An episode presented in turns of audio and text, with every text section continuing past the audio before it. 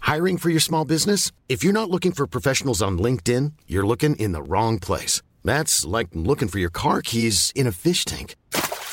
LinkedIn helps you hire professionals you can't find anywhere else, even those who aren't actively searching for a new job but might be open to the perfect role. In a given month, over 70% of LinkedIn users don't even visit other leading job sites. So start looking in the right place. With LinkedIn, you can hire professionals like a professional. Post your free job on linkedin.com/people slash people today. 以下节目包含成人话题，请在家长的指引下收听。 The Nobel Prize in Literature 2017 is awarded to the English writer Kazuo Ishiguro, who, in novels of great emotional force, has uncovered the abyss beneath our illusory sense of connection with the world. 欢迎收听文化土豆，我是伊康糯米。刚才大家听到的是上周瑞典学院宣布今年诺贝尔奖得主的新闻稿，翻译过来是说2017年的诺贝尔文学奖授予英文作家 Kazuo Ishiguro。他通过小说里强大的感情力量，揭示出了我们和世界虚幻联系背后的万丈深渊。今天我们的节目也是贡献给 Ishiguro，特别是想和大家聊一聊他非常受欢迎的作品《Never Let Me Go》，别让我走。现在突然想起来，和《哈利波特》一样，讲的是一个使命非凡的英国寄宿学校里年轻人成长和离别的故事。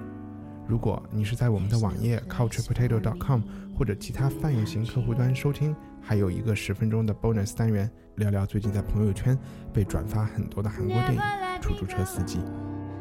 I'd be so lost if you went away. 今天和我们一起录节目的是艺术家龙迪和作家燕礼中，大家好。大家好， OK，那我们今天的第一个话题就是诺贝尔新的得主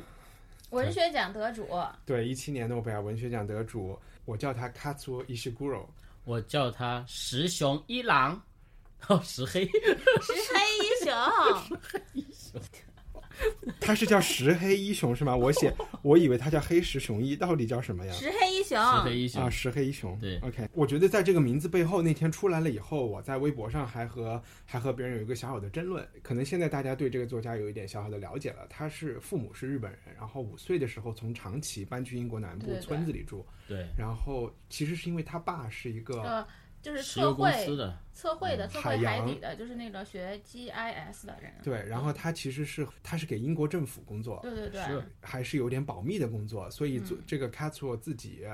Katsuo Ishiguro，其实他的朋友叫他意识，我觉得还挺逗的。那也哎是然后你实力不敌实，他也不太清楚他他爸到底干了些什么。他其实去了日本之后，就三十年没有对啊，去了英国之后三十年没有再去过日本，嗯然后自己的日那也语挺逗的哈，就是他们都不回去看一下，你错了，他其实他每年他他爸妈都跟他许诺说，然后要带他回 日本，但是没钱但是一直都没回去，没回去，没回去，一直没想好要不要就搬回去了，就对始终没有搬回去。对，所以他一直是处于一种身份的焦灼的状态。这个是你从哪里知道他有身份焦灼这我从我觉得网他上没看的有资啊料， ？OK，调查他，就这个名字来说，在英国大家都会觉得 Katsuo Ishiguro 是一个英国作家。其实除了他之外，还有很多在海外出生的，对比如说我们知道的奈保尔、拉什迪对啊对对这些，他都不是本。还有一个英国有一个作家叫 Timothy Mo，是嗯香港人，然后起码是 half 香港人，half 英国人。然后他、嗯他七十年代一本书叫《美猴王》嘛，所以英国人是比较习惯这个了。但是当这个消息出来的时候，中文媒体就一水的说石黑一雄、黑石雄一，石黑一雄，石黑一是雄日本嗯， 日亚裔。就日裔英国作家，我就挺对，烦的。我然也后挺烦这个的。就我微博就上直还有傻逼就跟我留言，就完全不知道这个人的，一看见是日本名字就说那村上怎么想呀？就是他们完全没有文化的这种不同的人，嗯还是得了奖。我就想，你你至少在留留言之前去 Wikipedia 一下行 不行啊，傻逼？然后，你不能骂脏话， 可以的可以的，我们我们这个节目也包含承认内容。哎呦，我操的嘞！很多人都觉得他是日本作家，不是，他就一英国人。可能是我自己的内心戏比较多，我觉得对中国人在报道这个东西的时候，就加了一个华裔或者日裔或者就有一种就有嗯用，莫名的自豪，就是因为用汉字来讲日本人的名字念出来嘛，就有一种文化上有点占有别人的这个感觉，可能对是可能是我想多了，但是我自己就觉得，为了保险起见，我还是叫他伊西咕肉会好一点。然后后来我就看到日本媒体在报道他的时候，嗯，日语不是用的汉字写的，是用的日文拼音对呀、拼的 Katsu Ishiguro，就像日本人在报道外国人一样，就是说英国作家得了这个奖。嗯哼，另外一个有意思的地方就是在呃瑞典这个什么不，还有我叔叔，嗯我叔叔就是一个日本人， 日本人，然后你叔叔怎么是日本人 他因为入了日本籍的嘛，啊？但他说起起来石黑一雄的时候，又感觉是在说他们日本人。 OK，都是这么说嘛？但是在瑞典，就是瑞典人给他颁奖的时候，讲的是 English writer，就也不是说 British writer、English writer 你又可以翻译成英文作家。就我觉得他这个是取了一个巧吧，因为他属于英英文文学，对吧？他是用英文写作的。但还有一个说法是说，呃，这个是他们是政治上的考虑，嗯，就是说要要让这纯英文的这种写作的作家，然后来得这个奖。你说是因为安慰一下脱欧吗呃，不知道是安慰什么。 ？OK，那莫言怎么得奖呢就是说，之前太多这个这个外文的作家得奖了， ？OK，说要重新安慰一下这个英文写作。蛮有意思，就是其实每年诺贝尔不管什么奖出来，特别是文学奖，嗯朋友圈里可能我们的朋友圈里都会刷屏，然后大家都会评论。然后我其实就好奇，有嗯多少人真的会把诺贝尔奖当成开的一个书单，然后去把这些书找来看？我不知道你们二位之前有没有因他为的谁这得个奖去对他的这个书，比如说现在他因为他得诺奖了嘛，嗯，所以呢，在他的那个词条上面，然后下面就有好多关于他的文章，嗯，点开来看，很多都是什么一五年啊、一三年啊，都是很早以前的，嗯就是就是书说籍出版的时对候报，道。所以他其实作为一个大家不是很熟悉的这么一个作家，他其实很多作品都是被翻译过来了的，早就翻译了上海译对，文嗯是那个上海译文翻译的，但是上海译文呢也没有把它当回事儿，他们也没有想到他他会得得这个奖奖是，所以呢，他们其实对这个作家是不熟悉的，这个是一个特别有意思的。村上春树那就烂大街了呀，就也不是烂大街，就大家都知道嘛，在知名度上，在中国，嗯，以以前我在英国住的时候，你在英国住的时候，你知道这个作家吗？我知道这个作嗯知道作家他在英国我很有在名嘛美国住的时候也，他也很有名。但是其实我这里面有一个经历，最开始我知道有一个日本作家叫村上春树，嗯然后写了什么《海边的卡夫卡》这这些书，但我还、那个时候还没有看，然后我不知道村上春树的日文是什么，小时候 Murakami 对，现在知道了嘛？开始小时候在日在英国书店看到 Katsu Ishiguro 的时候，我以为这个人就是村上春树的，就是翻译过来的。啊， 而且他的书为什么大家会对他得诺奖有点吃惊？就是从出版社的考量来看，他的书的封面设计其实是走流行路线的。对畅销书的路线的，Never Let Me Go 就是一个女孩嘛，就对感觉是你要卖给大学读书读读本科的女生看的那种书，哦不是不是高冷的书，对，不是吧高。冷的嗯书，而且他的书，而且比村上的书看着还要就是亲民一点儿，有的 封面。但你说最最搞笑的是一个某一届嗯诺贝尔和平奖，然后给了一个我们政府不太喜欢的一个人，嗯，每一届都是。然后就说这挪威政府，妈的，我我们要反，不要我买们要三文鱼 反了，，对，我们要怎么反呢？说满大街好像也找不到什么挪威的东西，然后就冲到书店说，这书店里面有一挪威的森林，给它拿出来烧了。啊，真有这事儿， 没有，这是段子吧？不要，我觉得不至于，不至于。 挪威的啊不挪过嗯威的森林其实是那个的歌儿嘛，是啊 Beatles 的歌儿。我们这一次就就把这个当成一个书单，我们都去看了《Never Let Me Go》。呃，嗯龙迪是第二次看这本书，对，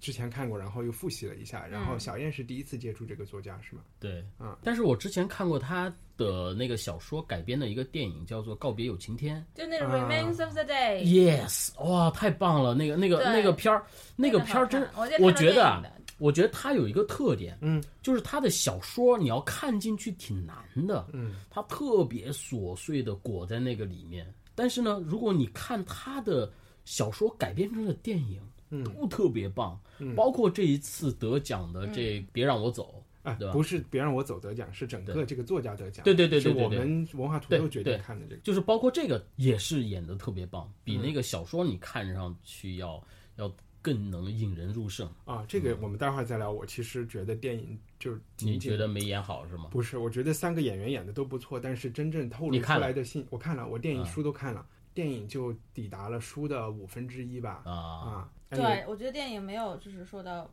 我我开始想说一下，你刚才说那个电影的小说名字其实不叫呃，告别有今《天，告别有今天 Remains》啊 of the，因为 Day，小说名字叫《长日流行》是长日流恒对，对是 John Hopkins 和那个啊，对，约翰霍普金斯演的。 Emma Thompson，啊对，那对还都是大牌的。再讲一点背景啊，他我觉得是有一点神奇的一个人，天生还是非常有才。我我们知道前两年不是 Bob Dylan 得了诺贝尔文学奖，大家都觉得啊，这是个写搞歌词笑儿的，，那这他是也是写歌词儿的，对，这这特别有趣的事情就是伊西咕若自己嗯是打算当歌当这种 singer songwriter，像 Bob Dylan 一样的对人，他原来是在乐队里面做打击乐手的对嘛，，然后他就去把自己写的歌啊到处发，然后没有人理他，嗯，然后他就觉得为为了维持生计，嗯，啊，他就说那我就来写小说，他就去上了一个创意写作课，创意写作课在出版界也是一个争议非常大的，对，然后很多人觉得这个是一种。就是像工厂式的教人写作写出来的东西写会作有一些班嘛对有一些问题，但是人家上了这个课以后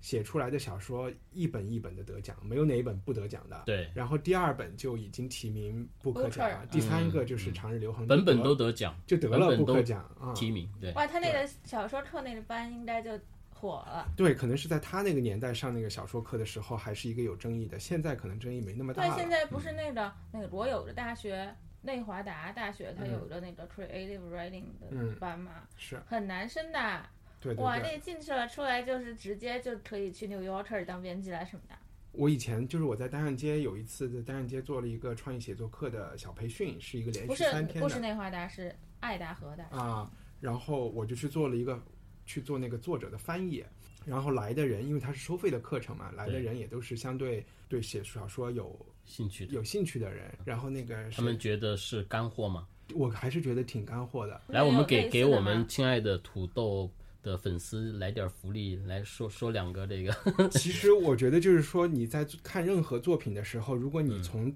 可能和画画是一样的，就是你比如说你喜欢这幅画，然后你就试着去照着画一幅，嗯，然后通过我 这哦从来不个，爱照着 画，我明白，但是我觉得通过在这个山寨的过程中，你就其实能够明白很多平时只是作为被动的观众。注意不到的那些东西，然后比如说这个作者，我已经忘记他叫什么名字了。我当时唯一的记忆就是你这人张当悦翻然译你，张悦然也来了这个课，然后嗯我就一直盯着张悦然看，然后我觉得画他吃很美啊吗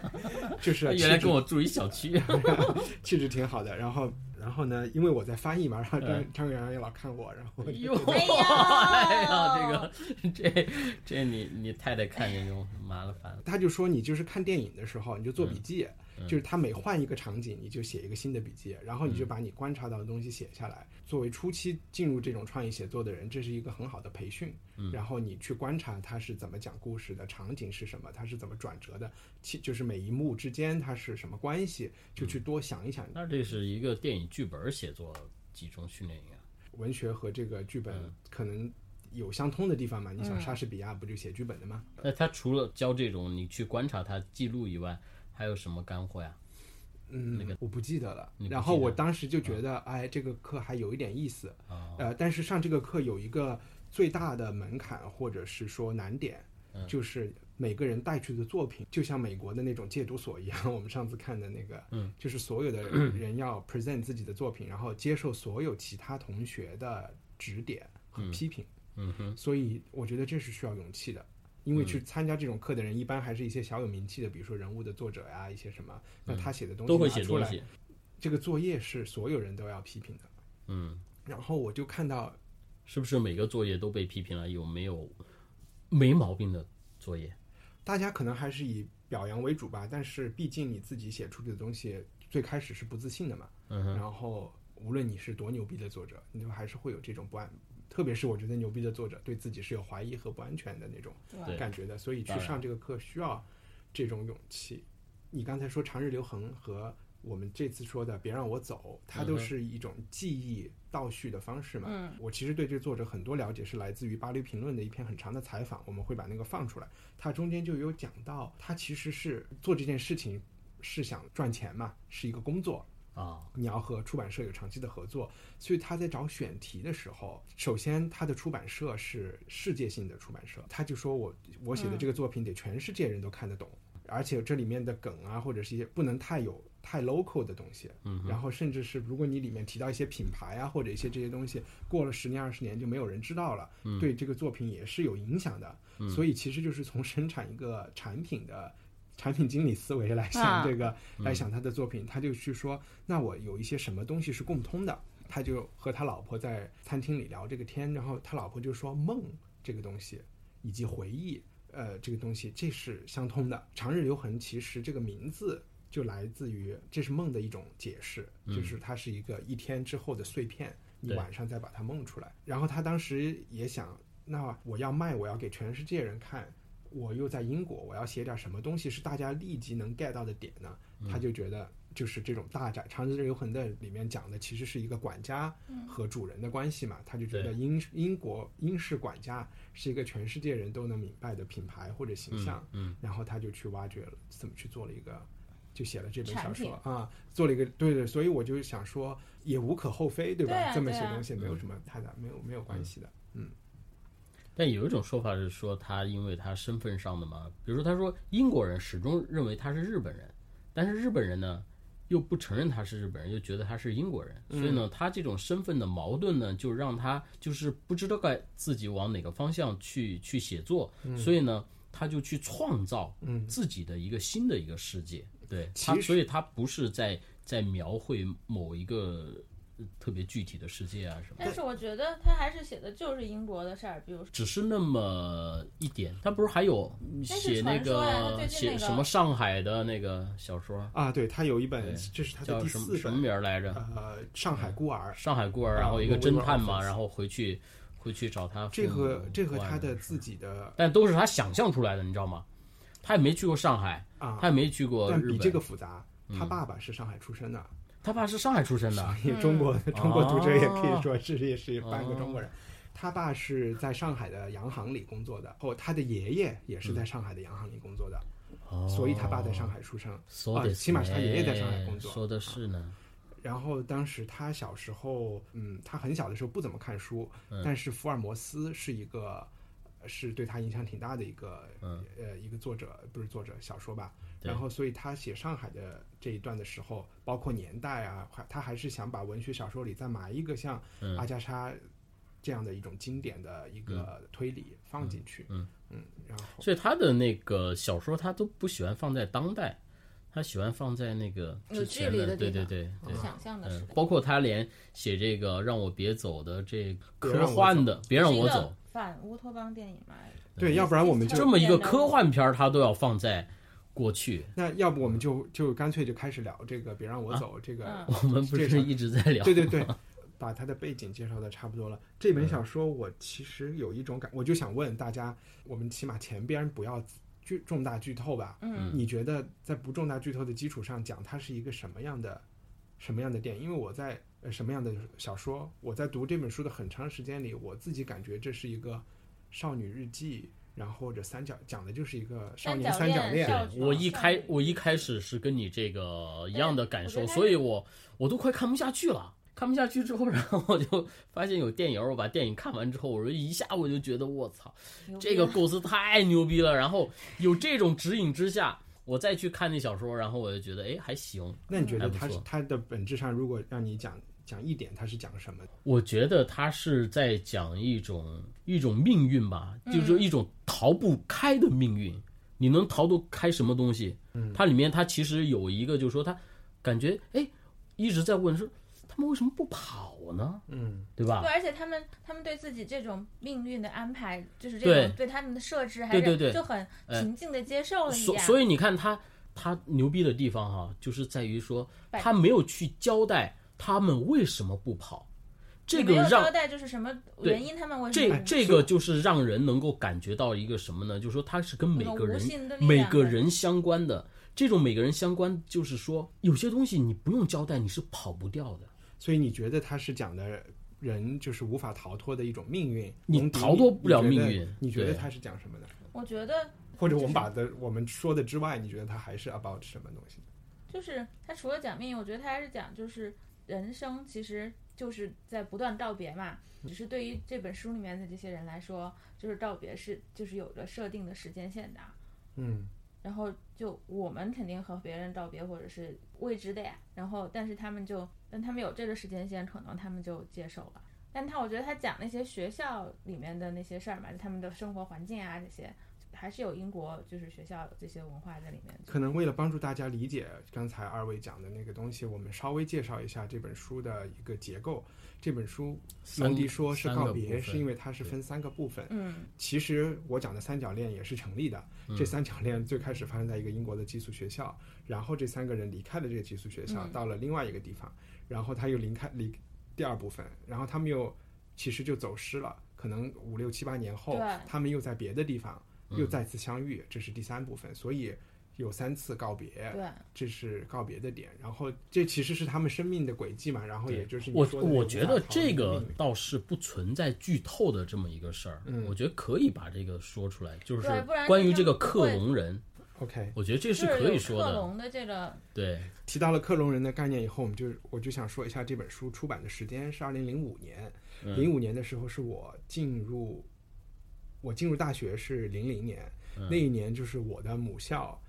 就州是里是吧对研制出来了多利亚，你的母校研制出就来的，爱丁堡大学啊嘛，就是那然个后克隆啊我羊我我进那个学校的时候，反正那个时候那个农业系就哇特别自豪，生物系也特别自豪。我就估计这本书的一些构思在那个时候就已经出现了，然后或者是那个时候的一些讨论。然后因为我读法律的嘛，我的一些教授也是给就是联合国当顾问讲这个医学伦理的。嗯，他这个时候写克隆这个概念和和那个时代可能有一些关系，可能没有，这是我在瞎猜的。但是我又想说，你刚才讲可以交代这个剧透，是因为其实它不是一个科幻的书，你不觉得吗？我去亚马逊上看所有打一星评论的，不让我走这本小说，其实也就三点五星还是四星对。对对，嗯他他没有好高的分，打一星评论的所有人都在说，作为一个科幻小说，它有重大的 bug，然后问的问题就是他们为什么不走啊，为什么不反抗啊？对他陷入那个了嘛，他其实有一种隐喻在的，嗯，他那个隐喻就是说你你怎么逃，你是逃脱不了自己作为克隆人这样的一个命运的，或者是我们作为真正的人，然后我们可能我们也逃脱不掉我们自己那个宿命的那个圈子，我就有一个问题想问龙迪，就是说这本书，我刚才讲了三角恋里面有爱情，然后你也提到它有艺术这个东西，嗯然后艺术和爱情在在这本书里其实扮演着一个比较重要的角色，对对对它好像最后是一个开启他们命运之谜的一把钥匙这么一个感觉。嗯，呃，你会觉得艺术就是在我们人性或者是是一个特别崇高，因为不是有人说人和其他动物的区别就是人可以创造嘛，然后艺术也是个纯创造的事情。你在画画的时候会觉得和做别的工作，比如说你做公关啊，或者是教书的时候没有我不在一样嘛？他有是不一样，啊但是我觉得我画画的时候，我不是在干正经事儿， OK，在但你 m a 说 k 的 i money，但你说的正经事儿是是指没什有，么我就我从小因为可能因为我家里面人就从外公外婆爷爷奶奶那一代就是都是画搞画的就是搞嗯艺术的嘛，嗯我就特别向往，就说嗯，就有有可能就是以后不做这个， OK，因为你家里的预设是你会从事这件事。不是预设，就是觉得他们自由散漫嘛，就全家嗯人可能都、都是这样，所以我就会觉得画画嘛，就创造画画对我来说至今都是玩儿，嗯哼，就不是干正经事儿，就正经事儿就是上班儿。嗯在这个小说里面，他们就觉得你能够创造艺术，他们不是就小孩儿的话就会收取收起来去，他们以为是拿去做做展览，其实不是嘛。嗯，然后艺术就是区别于就是人和或者机器或者是其机实器的那倒个并没有哎，我觉得，比如说艺术，它只是一个一个媒介，然后对于这个艺术，对于小朋友来说，给他们一种希望，然后他觉得自己是一个有有某种希望啊，某种呈现啊，自己是一种正常的融入但啊是什么的，学他们校进不去是的。说但是作为学校来说，在最后的话，说其实这个东西也不重要的。说你们画的怎么怎么样都不重要的，对说我这们这其是实另我外一们个我我们们是之不前看这个的对，我对，呃，不是，我觉得你的理解是有偏颇的。哦，好吧，他们为什么要教这些小朋友创造？嗯，和他们特别重视诗歌，特别重视艺术，就是因为他们觉得克隆人和真人之间，他们要证明克隆人也是人，对克隆人也有灵魂。就是然后有灵魂你才能创造。但然后也许才他们能就觉得是说拿着这些画艺术，不管是像什么，像，呃，像公众或者是这个没有讲啊，书里还像是像哦政 authority 对，还是向政府去呈现他们的创作，可给以他们最是直观的说服大众，他们其实是人，他们需要一种更人性的对关怀或者就是是对或者待。说就不地位啊要对，没有啊，他他还是很残酷的啊，就是就是直接把他们当做器官来用啊。没有，就是说他们有拿，他们就是说里面有这个这是情一节步一啊步来嘛？对，是嗯拿着他们就证明他们是人，就是他对们去学校这个是一开始始是这样，他们到这个后学面校又又反证了他们这个方法是错的，不是错就不没不不是用嗯错，的，对，是没用的。说明什么呢？这个是说明这个正常人的社会的这种虚伪性。比如说我们对好多我们讲着，哎呀，我们要对人好啊，我们要怎么怎么样啊，讲的一套，但实际上他不是那么做的。我觉得他的这个，比如说这个小说也好，还是电影也好，大多数人看完之后都会觉得特别的压抑，特别的悲观，就是他为什么不跑？对吧？如果跑的话，就是另外一个路子嗯了，就说是一个抗争了，对吧？他选择的是这个剧情安排的是不跑，嗯对吧？就说那我就接受这个命运啊。另外一个呢，就是艺术，然后这边又说他是怎么怎么样证明你好啊，你可以得到什么啊，然后到最后他们拿着这个东西证明自己的时候，他就说，哎呀，这个不重要。其那实你觉得就他是们为什么不跑呢？啊？你觉得他们为什么不跑？我觉得他是站得更宏远一点的东西，你能跑什么？你跑掉，你也你你也摆脱不了自己的命运的。就像我们人呢、你人寿你就是一百岁到头了，嗯你你能跑哪里去？所以每个人都有自己跑不掉的命运的。就是别站那么宏远，就是来讲具体的这小说里的人物，你觉得从他们的内心来讲，他们为什么没有想过反抗或者逃跑？要么就是他就不没有会开车没有编好，我要么觉就是得没有编好。如果跑的话，他怎么我去？是觉得，就是他比那个，我觉得他比阿特伍德牛逼的地方，就是说他没有去写反抗，或嗯者是，对，但阿特伍德一般人会会写他会反没抗有，写冲突，他牛逼的就是他不写这对个，对，就大而家就而且就他觉们得这其是实一个他正常态，对，一个而且正很常奇怪，就是说他们根本就没有你跑的话，是因为你要受到某种压抑或者是某种某种管制才会而存，且他有才而会且存在跑的跑话就是他们没有人管制他们，他们可以对随便开车去哪里都可以。嗯对，而且跑是就是说，就你可能以前过过一种一种更自由的生活怎么样，你现在被变成这样一个身份，然后，但是他们从生下来就是这样，从生下来就在这个寄宿学校里生活，对，所就以是就是寄宿学校的那个这个设置吧，这个场景的嗯设置对我是一记得个我非常好控制他们的，对，他们知道什么，不知道什么，对都在大人的对就是校方的掌控之下，对对吧？嗯对对对啊，就像比如说某些国家，它的人民然后就是受这这专制的统治，嗯然后他他有一句要反抗啊，这个制度是不对的呀，但他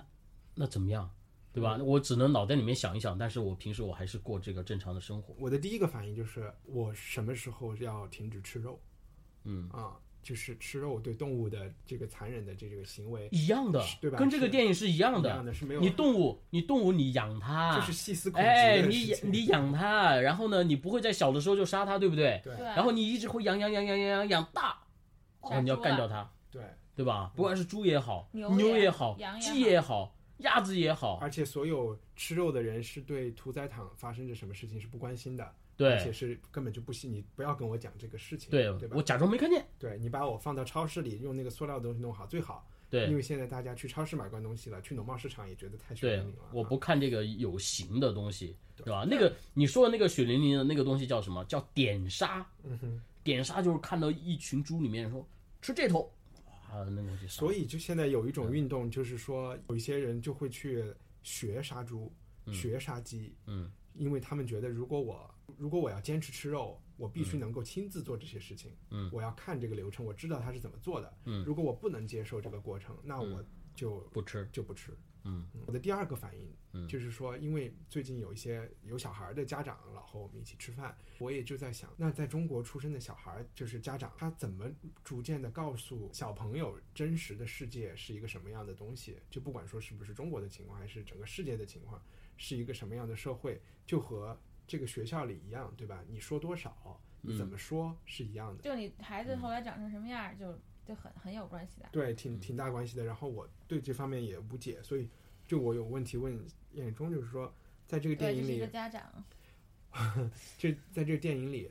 学校的校长，嗯，就是那个老老女人 Charlotte Rampling 演的那个老戏骨演的那个角色，和新来的那个老师 Lucy 嗯，他走们了的那个，嗯走了的那个，他们对怎么教育就在大的环境下，他们是一个阵线的，他们觉得都要人性的对待这些人，嗯，对吧？嗯然后因为社会是觉得他们像鸡一样养就行了，嗯，但是他们又有小分歧，嗯，他们的小分歧是校长认为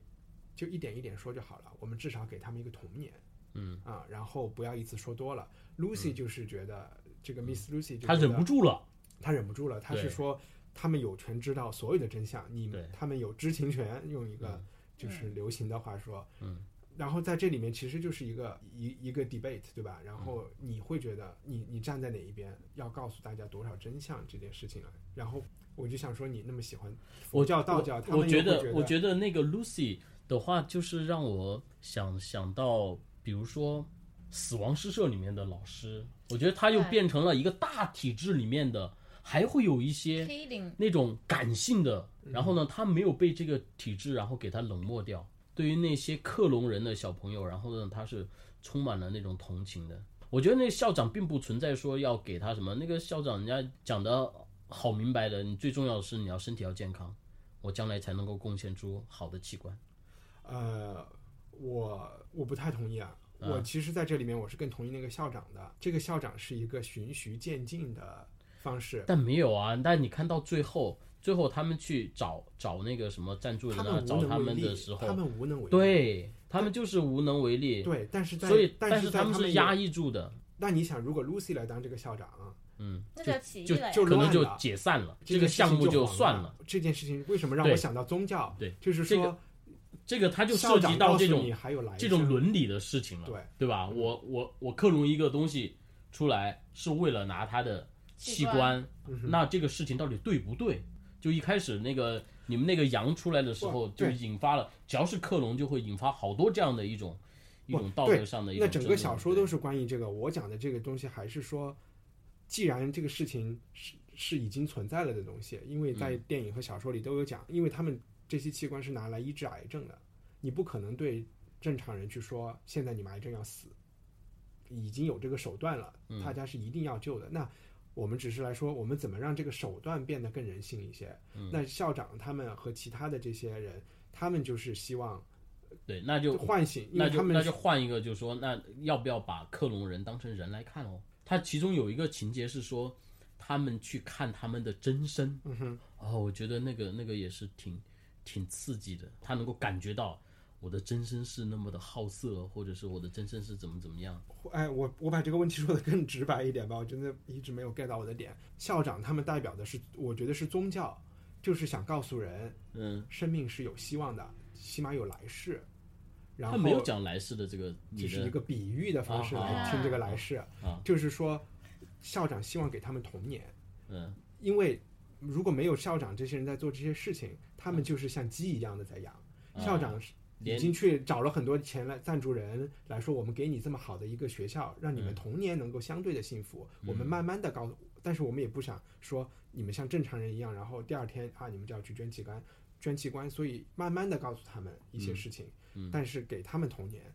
Miss Lucy 觉得要把真相都告诉他，就好像是一个哲学家来跟你说，上帝已经死了，人生是没有意义的。圣诞老人是假的。圣诞老人也是假的，你知道吗？对，对呀、就是我是想说，就在这这个上面你小怎孩么儿，美看？国小孩儿对就是特别不能接受的，就是圣诞老就人像的事就情。像人家人家结婚典礼上，你过去说，总会离婚的，对对吧？嗯嗯爱情是婚姻是爱情的坟墓，对，所以我就觉你得，你不能说这样话，你还是要祝福他们怎么怎么样。对所哪以怕他们这个新婚的蜜月期过完是吧？嗯，就想离了。所以我也是觉得这个 Miss Lucy 是一个 too simple sometimes naive 的人。 Yes, maybe。嗯，你最所以你现近怎么在？爱说英文呀 所以你现在明没白有，就你 们练不习一是下，就会这几句。你现在也也改过来，改变你的观点了。啊 Yes, sir. Thank you, sir. 你看的中文中译版嘛？哎，然后我就你翻的不太好啊，为什么呢？啊，就就是是那个那个句子啊什么的没有没有震撼力吧？啊，嗯，就是特别的琐碎的一些那个细节描写有点多。哎，这就是我嗯对想说的。我当时就想，这可能我觉得因人而异，有些人他喜欢看这样的东西，我就在想，这是作者故故意意的的吗？嗯，啊，你觉得是故意的？因为我有一个习惯，嗯就是说我有时候一个人看书的时候会把它读出来，这样不容易打瞌睡。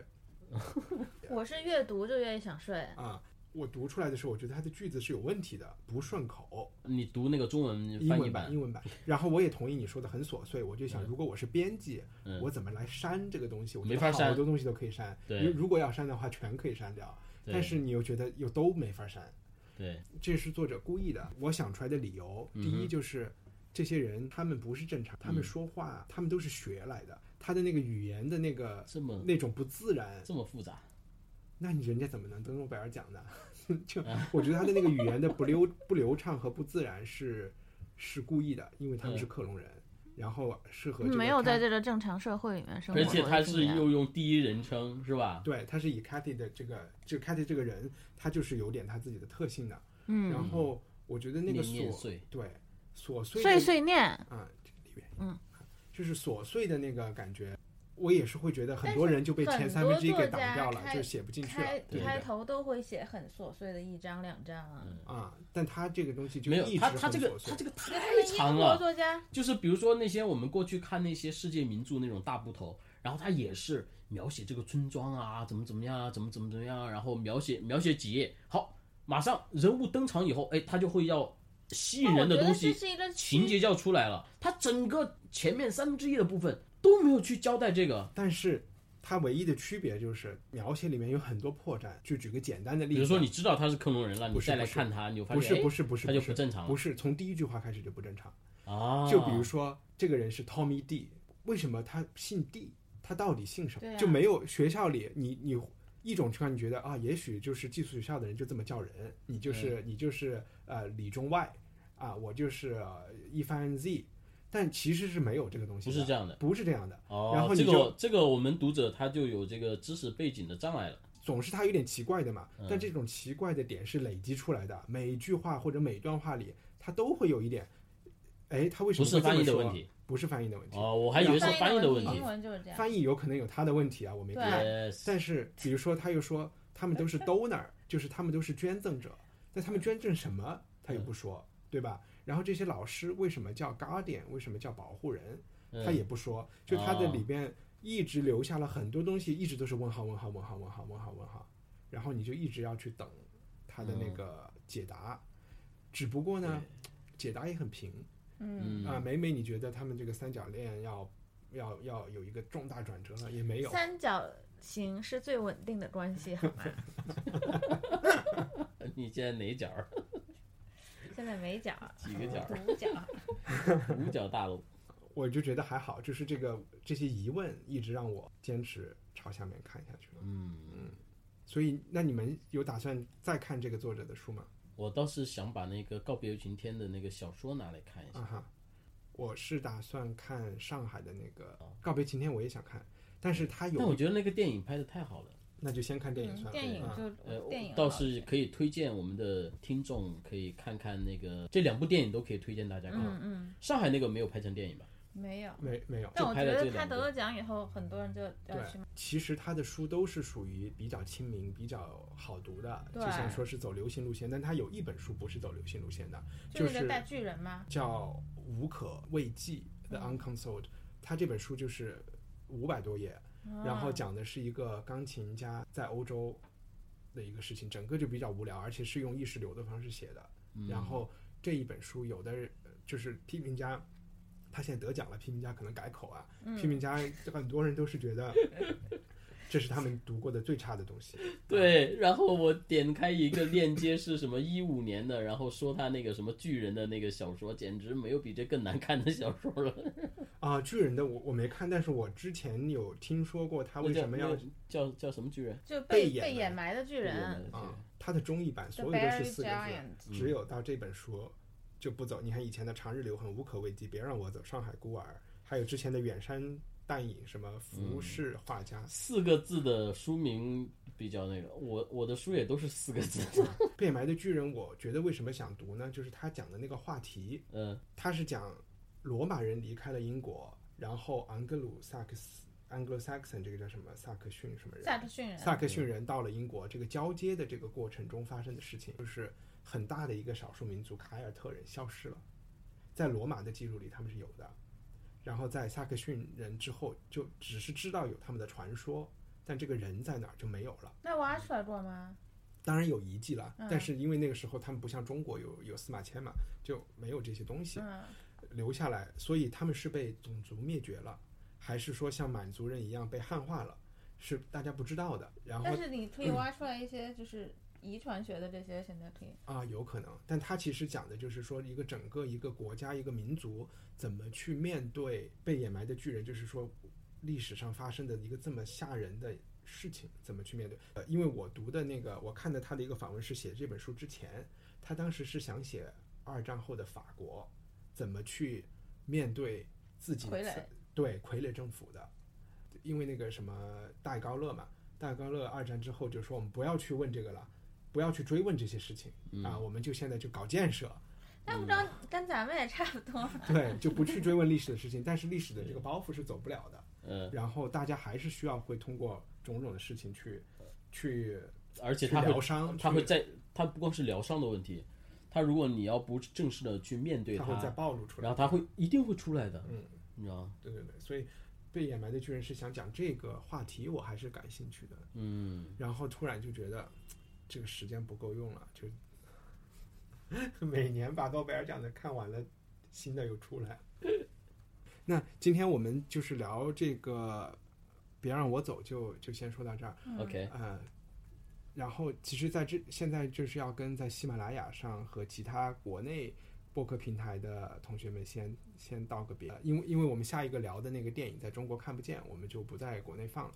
我们欢迎所有在 Apple Podcast 和其他泛用型播客平台，或者是我们 culturepotato.com 网站上的听众，可以继续听我们聊的第二个话题。这是夜里中几个礼拜前推荐我们看的电影，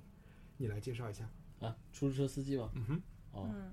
出租车司机就是一个关于民主的电影。 OK，民主这个词，我们虽然在社会主义核心价值观上，我们写富强民主是排在第二位，但是我们如果把这个从这个社会主义核心价值观这一堆词儿里面，如果给它拎出来的话，这个民主是一个 很敏感的词。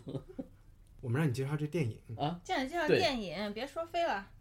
对这个电影呢，它就是讲这个，首先讲它的这个地位啊，它是是迄今为止韩国的票房之最， OK，然后呢，在豆瓣上也是九点一的高分。为什么大家会看这个东西，会有一种喜欢，对吧？我你觉得是你是怎么听说这个电影的？因为我觉得你比较先知先觉，我的朋友圈是最近两个礼拜嗯才开始谈论这部电影的，但是你其实一个多月前就让我们看这个电影了吧？嗯啊，嗯，没有啊，我就是你的有有组织有在有哪儿交代一 下？对，这我们交代一下，为什么？有人推荐 我，有人推荐我看呢，啊你是当时就看了，还是我们决定聊天你再看的我当时就？OK，看了嘛。所以这个片子的话，它给人的一个最大的，也就是说，哎，一种比如说我们刚才聊那个话题的话，它让人绝望的话，这个东西是是让人有信心的，嗯、因为这个和中国是特别一样的嘛，嗯对吧？它讲的就是那个光州事件嘛，呃，光州事件的话，其实也不光是光州了，它是讲的是就是韩国的光州它是韩国的一个城市，一个市还是一嗯个省一啊个，一忘一记个了省。的市呃，就是一个地方省会，对嗯它，所以它的那个运动的话，它不光是在光州的，它后面十万学生在汉城也是游行的，嗯哼，啊，就是全斗焕他来镇压嘛，那叫首尔，当时叫汉城。汉嗯城，对，当时叫汉城嘛，对吧？就是一种一种对于民主的渴求嘛，然后是不满这种集权的威权统治嘛，嗯在这样的一种这种这种制度下，包括为什么你能退一步先介绍这个电影吗？这个电影，这个电影就是说有一个出租车司机刚好就碰到了有一个外国的记者，然后要高价让他载他到光州去，但是光州已经已经戒严了，对吧？但是他为了能够挣钱，但是他挣钱也是为了养家养女儿啊怎样的，他就他就接了这个单，然后呢去到光州之后，然后才发现说真实发生的那些状况跟电视上、报纸上讲的是不一样的。他那个时候他就说那种良知就有了，他就去帮助这个外国的这个德国的这个记者，然后呢完成了这种拍摄，就是让全世界都知道他们发生了什么事情，然后全世界才能够谴责，对吧？然后这个全斗焕才能够下台，对吧？然后就是做了这么一个，他从一个平民的普通的这么一个视角，来把一个真实发生的一个这样的一个历史事件，然后给它进行了一种再现。嗯介绍可以吗？我觉可得你以，的我介觉得可以。你觉得可以？我觉得你的介绍里有一点误导人的地方啊。我觉得他你说对了的地方，他绝对是一个平民视角和以一个这是真实的故事改编的。嗯，这个出租车司机是确有其人的，是所以我觉得这个是他电影的一大特色，他是以一个小人物的视角和他对这件事情一个比较片面和局部的参与，当然也起了关键作用的参与。嗯哼但是这部电影其实根本没有讲清楚什么是光州事件，也没有讲清楚没错，年代背景，他对他这些他没仪有式交淡代化来的龙去脉的，它都是对淡化的。你如果希望通过这个东西里去了解韩国历史，没对办法没对有对办对对法对对对所以对。它只是一个但是他又有意思在哪儿呢？他会他会，比如说按照其他的导演的处理的话，嗯他可能他就不讲是光州了，对它其实跟他就可嗯能是不不是提光了，州他可能就没有是那么大关系讲某一个城市怎么怎么样，他去虚构那个名字，嗯但他没有，他讲的就是光州，对吧？然后你就可以直接你就去去搜就好了。嗯你如果要想了解这个呃历史的背景的话，你去搜所有的就会都有嘛。然哦嗯后翻墙去搜，那作为一个电影啊，不用翻墙去搜啊不用，嗯光州事件百度百度里面是是完全呈现的。我们每天其实中国人特别喜欢国际新闻，对吧？嗯就是参考消息也是全国卖的最好的报纸，然后大嗯家也都看新闻。环球时报嘛，但是对《环球时报》也报很多国际新闻，但是我觉得我们对我们周围亚洲的新闻，相对来说是，你看你我们知道美国那些事儿，英国报姐，英国那些事儿，对吧？这些微信号，没有人谈论韩国，没有人谈论新加坡，没有人谈论柬埔寨，没有人谈论印但日度本不一样，啊，日本也日本其实我们也搞不清楚，呃，就稍微知道的多一点儿，我们好像只对。这个 G 8 G 八或者 G 鸡九，巴这个这些国家感兴 趣，开心啊！这些国家好像我们对 我们的邻居不是特别关心，你有这个感觉吗？大美然后我看了这个电影里，我就因为之前有一个朋友嗯曾经说他想出钱来做亚洲的这些地方新闻的，嗯哼，然后呢，我当时就是觉得我还觉得有意思，我们好像我觉得哎应该知道邻国发生什么事情，对吧？嗯，但是我看完这个电影里，我明白为什么我们看到的那么少这个新闻，嗯因为我发现，在整个战后东亚发生的事情，就是他们的经济，我们对经济层面的东西知道多一些，亚洲四小龙啊什么，嗯，但是我们对于整个亚洲国家他们的政治变化，其实啊就是他们的社啊社会的变化知道的特别少，嗯因为看了这部电影里，我知道别人的痛苦和进步，可能是一些我们并不希望讨论的问题，然嗯后才发现为什么我们我们去提，更多的是去提离我们很远会的啊事对情。大嗯，像对，包括像包大括学昂里山面素没有季什么啊什韩么国的，史啊不一样的这，些对，没有的对，有嗯日本史，但是不会有什么韩国史啊、什么缅甸、东南亚史这些，没有这个专业的。对你包括和我们的邻国蒙古，我们也没有知道的很少。Anyway，我们就回能能聊聊到聊聊电影啊，然后那你带走你了，你觉得这个电影怎么样？觉得就是他，他可能手法没有很残酷，嗯可哼是还挺逗的。啊，它有一点儿就是韩国人的这种人间温暖的这种东西对对对挺多对的。对，就有点嗯韩剧里面的那些，就是对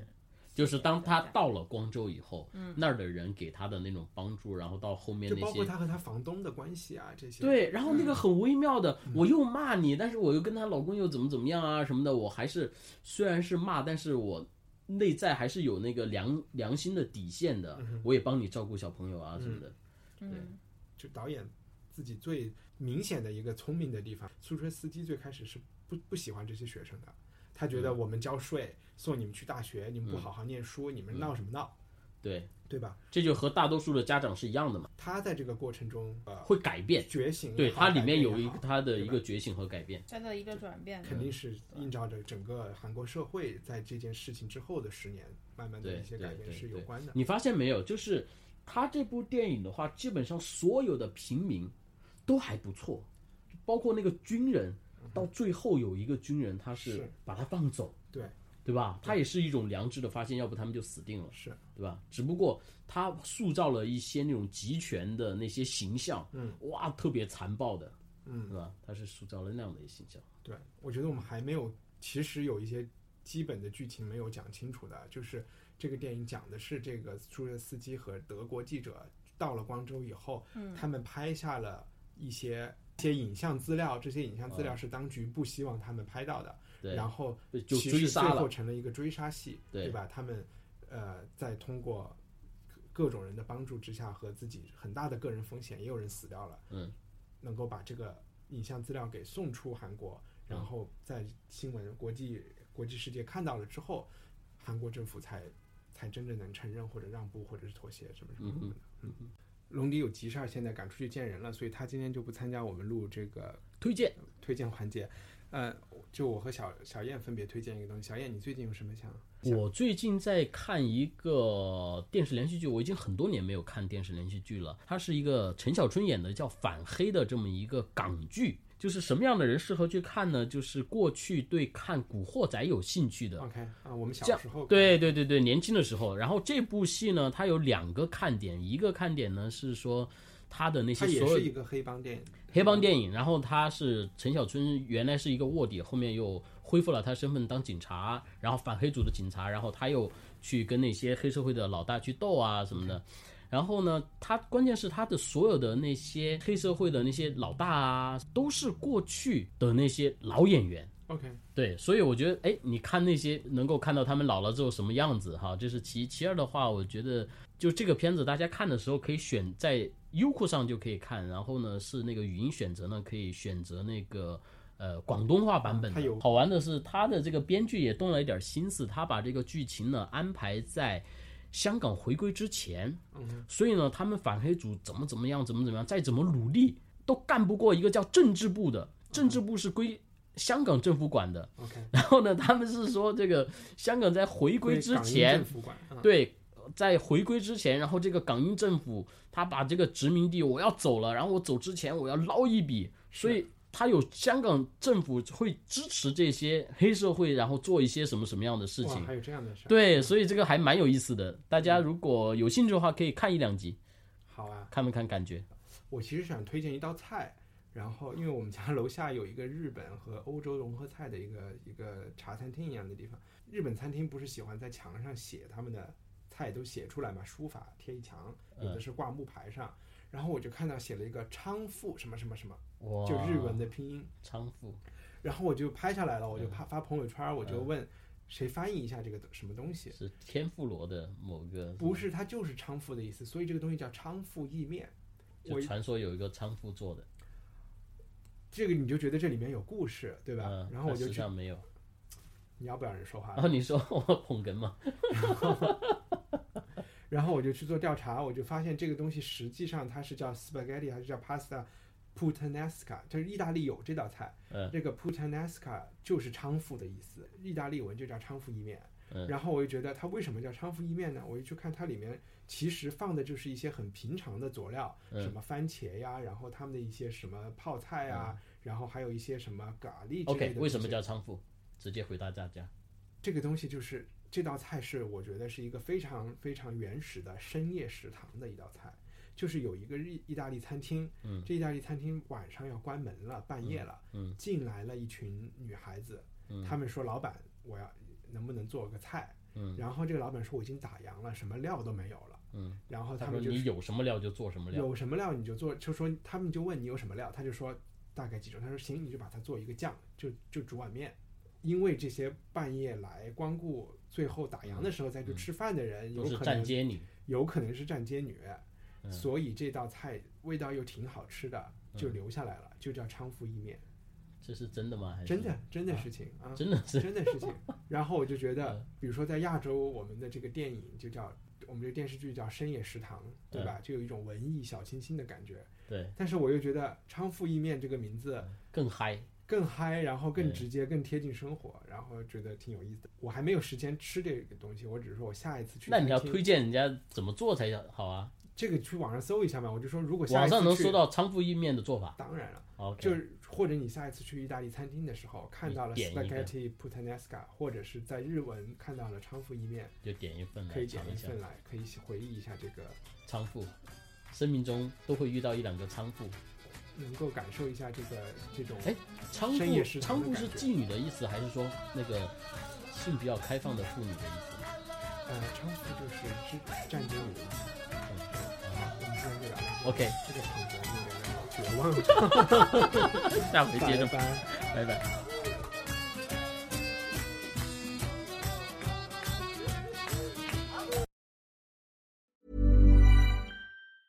Even when we're on a budget, we still deserve nice things. Quince is a place to scoop up stunning high end goods for 50 to 80% less than similar brands. They have buttery soft cashmere sweaters starting at $50, luxurious Italian leather bags, and so much more. Plus, Quince only works with factories that use safe, ethical, and responsible manufacturing. Get the high-end goods you'll love without the high price tag with Quince. Go to quince.com/style for free shipping and 365-day returns.